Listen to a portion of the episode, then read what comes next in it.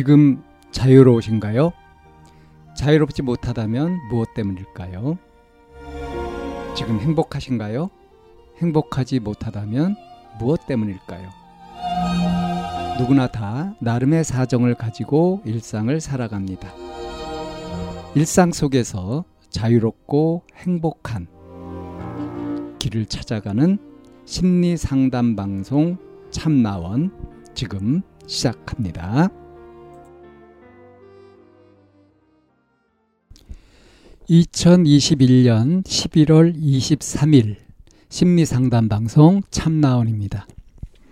남친의 데이트폭력이라는 사연인데요. 조금 깁니다.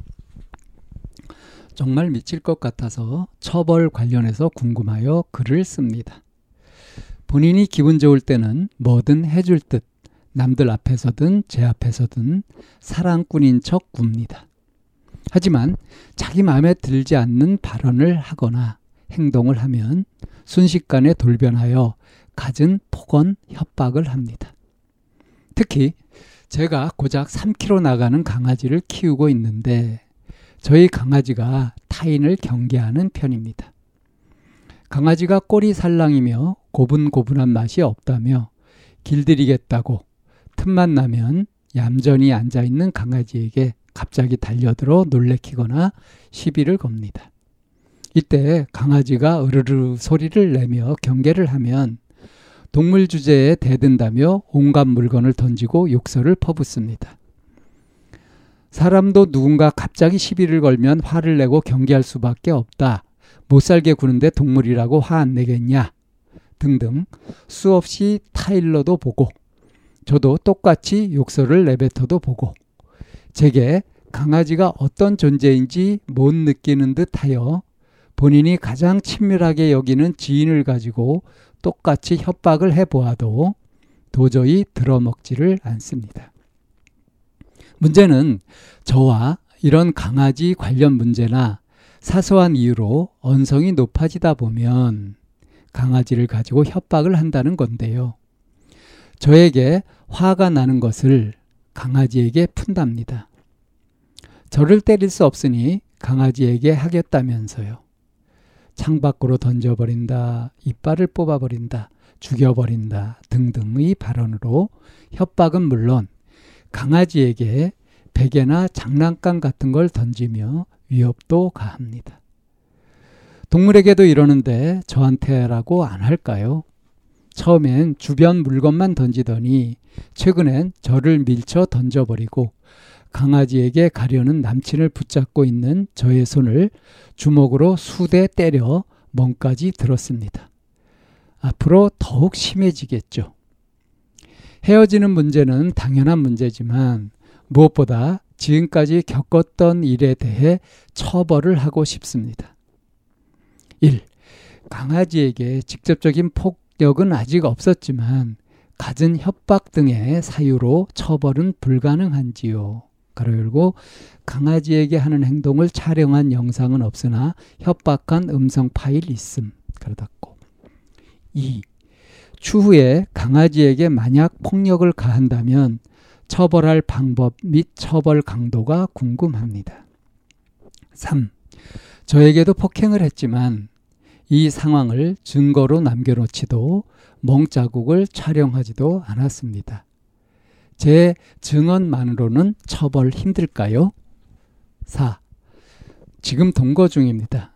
안전이별하고자 바로 이별을 알리지는 못하고 있습니다. 분명 또 같은 일이 생길 게 뻔한데 강력하게 처벌하기 위해서 어떠한 증거를 남겨두는 게 저에게 유리할지 궁금합니다. 그 인간이 자주 하는 말이 있습니다. 사람이건 동물이건 죽도록 패야 말을 들어 처먹는다. 부디 많은 도움 부탁드릴게요. 이런 사연입니다.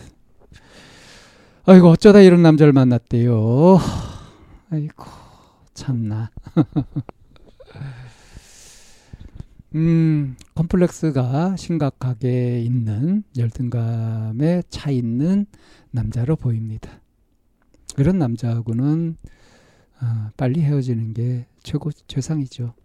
근데 어, 이미 어떤 낌새를 느꼈는지 안전 이별을 위해서 지금 이렇게 뭔가 착실하게 준비를 하려고 하시는 것 같아요. 저도 이렇게 법적인 부분은 잘 모르겠습니다. 하지만 상식적으로 봤을 때도 이거는 아, 글쎄요. 이 법적으로 처벌하고 싶다. 그러니까 그동안 얼마나 마음고생이 심하고 억울했으면 분통이 터지면 이러실까 싶은데 어, 사실은 그런 것보다도 안전이별을 위해서 좀 냉철하게 생각하실 필요가 있지 않을까. 예, 그리고 이런 남자 같은 경우에 이 공권력을 확실하게 어, 이렇게 의지하는 것이 그것이 도움이 될 것 같습니다. 그러니까 뭐 법적으로 해야 될 것도 같은데 음, 그거는 제가 어떤 도움 말씀을 드리기가 좀 어려울 것 같고요. 뭐 어, 법적인 부분을 잘 아는 분이 도움을 주실 수 있겠죠. 그리고 이제 법도 워낙에 어, 귀에 걸면 귀걸이, 코에 걸면 코걸이 식으로 좀 이렇게 합리적으로 음, 그렇게 정당하게 적용이 되고 있는가 하는 부분을 볼 때 조금 의구심이 없지 않아 있습니다. 음, 그러니까 더 확실한 것은 어, 이런 일들을 겪으면서 자신이 느끼는 것, 자신의 마음 이런 것들을 어떻게 할 것인지 이것을 제대로 정리하고 뚜렷하게 가지는 것 이것이 더 필요하지 않을까 싶습니다. 먼저 이 남자친구의 어, 심리를 좀 보면요. 지금 어, 흥분하고 화나고 이렇게 할 때 그거를 어, 제대로 처리하지 못하고 어, 그러니까 분노 조절을 못하면서 그러면서 이것을 만만한 사람을 위협하고 폭력을 행사하는 식으로 가고 있죠. 근데 아직 그 강아지한테 직접적인 폭력이 없었다고 하는 걸로 봐가지고는 이 남친이 이제 아주 심하게 폭력적이거나 공격적이거나 한 건 아니고요. 너무 이게 소심하고 겁 많고 이런 사람인데 이런 사람일수록 자기가 만만하게 할 수 있는 사람한테 가학행위를 하기가 쉽거든요. 그렇기 때문에 아주 위험한 겁니다. 그러니까 데이트 폭력을 하는 그런 남자들을 보면 마음이 폭이 크고 넓고 이런 사람들이 아니고 이렇게 열등감이 있고 좁고 겁 많고 이런 한마디로 찌질한 사람들이 폭력을 행사하거든요. 그리고 어, 좀 더 객관적으로 얘기하자면 어떻게 감정을 이해하고 다스려야 하는지 그런 교육이 전혀 되지 않은 그런 것을 전혀 안내받지 못한 그런 경우라고 할 수 있습니다. 그러니까 무지한 거죠. 그래서 이런 친구들은 좀 상담을 받아가지고 자기 자신을 스스로의 감정 조절을 할 수 있도록 그렇게 어, 준비시키는 것이 필요하고요. 지금 이 사연자가 어, 지금 동거를 하고 있다는 얘기를 제일 마지막에 했거든요.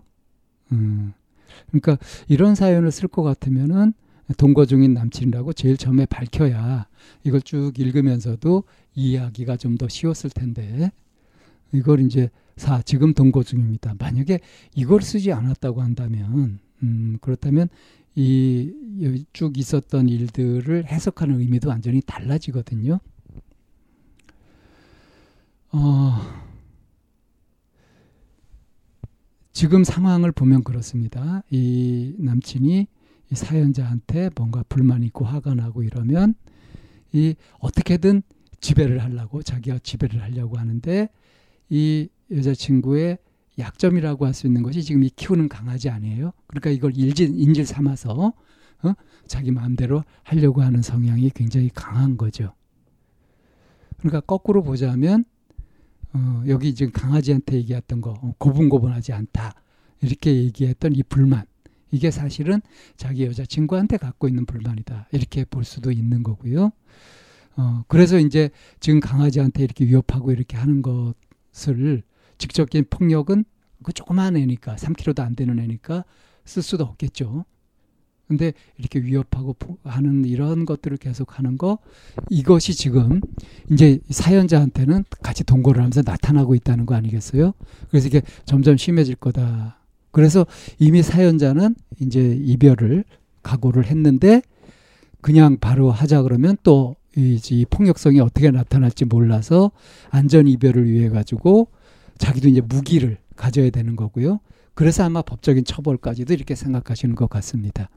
그러니까 감정적으로 이게 분해해서 처벌해야 되겠다 이런 차원이 아니라 지금 현실적으로 봤을 때 이 사람의 성향이 내가 지금 이별을 통보했을 때 어떻게 나올지 그것이 불안하기 때문에, 그렇기 때문에 꼼짝 못하게 상대를 꼼짝 못하게 할 수 있는, 제압할 수 있는 그런 것들이 필요하지 않을까 하는 것에서 이제 법적인 것까지 생각하셨다면 그건 일리가 있습니다. 예, 그런 의미에서 이런 뭐 증거 같은 것도 더 이렇게 모아두시고 이렇게 하고, 이 남자한테 뭐 이제 강아지와 관련돼 가지고 여러 번 얘기를 했는데 소용이 없었다고 했잖아요. 그러니까 이미 안 된다고 이렇게 어, 말로 설득할 일이 아니다 하고 결론을 내리신 것 같거든요. 어, 그래서 이런 것들을 좀 어느 정도 모아둔 다음에 좀 준비를 하고 먼저 남자한테 어, 이거 왜 이렇게 결정을 하게 되었는지 이거는 설명을 해 주실 필요가 있을 것 같습니다. 그래서 제일 좋은 거는 말을 통해 가지고 딱 끊어버리는 것이 제일 좋겠고요. 그렇지 못하면 이게 법으로 가는 것, 이것은 어, 최후의 수단으로 생각하셔야 될 것 같습니다. 자, 이 사연에서 보다시피 사람을 볼 때 함부로 인연 맺을 일이 아니라 잘 살펴보고 마음도 주고 정도 주고 인연을 맺어가야 되지 않나 하는 생각을 또 해보게 됩니다. 참나원은 마인드 코칭 연구소에서 운영하는 심리 상담 방송입니다. 상담을 원하시는 분은 공이 칠육삼 삼사칠팔로 전화를 주시거나 chamna-one 골뱅이 다음 점 넷으로 상담 사연을 보내주시면 상담을 받으실 수 있습니다. 일반적인 심리 상담을 받으실 분들은 마인드 코칭 연구소로 연락 주시면 되겠습니다. 마인드 코칭 연구소에 들어오시려면 참나원 마인드 코칭 연구소라는 네이버 카페에 들어와 보시면 문의와 신청을 하실 수 있습니다. 참나원과 마인드 코칭 연구소는 늘 여러분과 함께 하려고 기다리고 있습니다.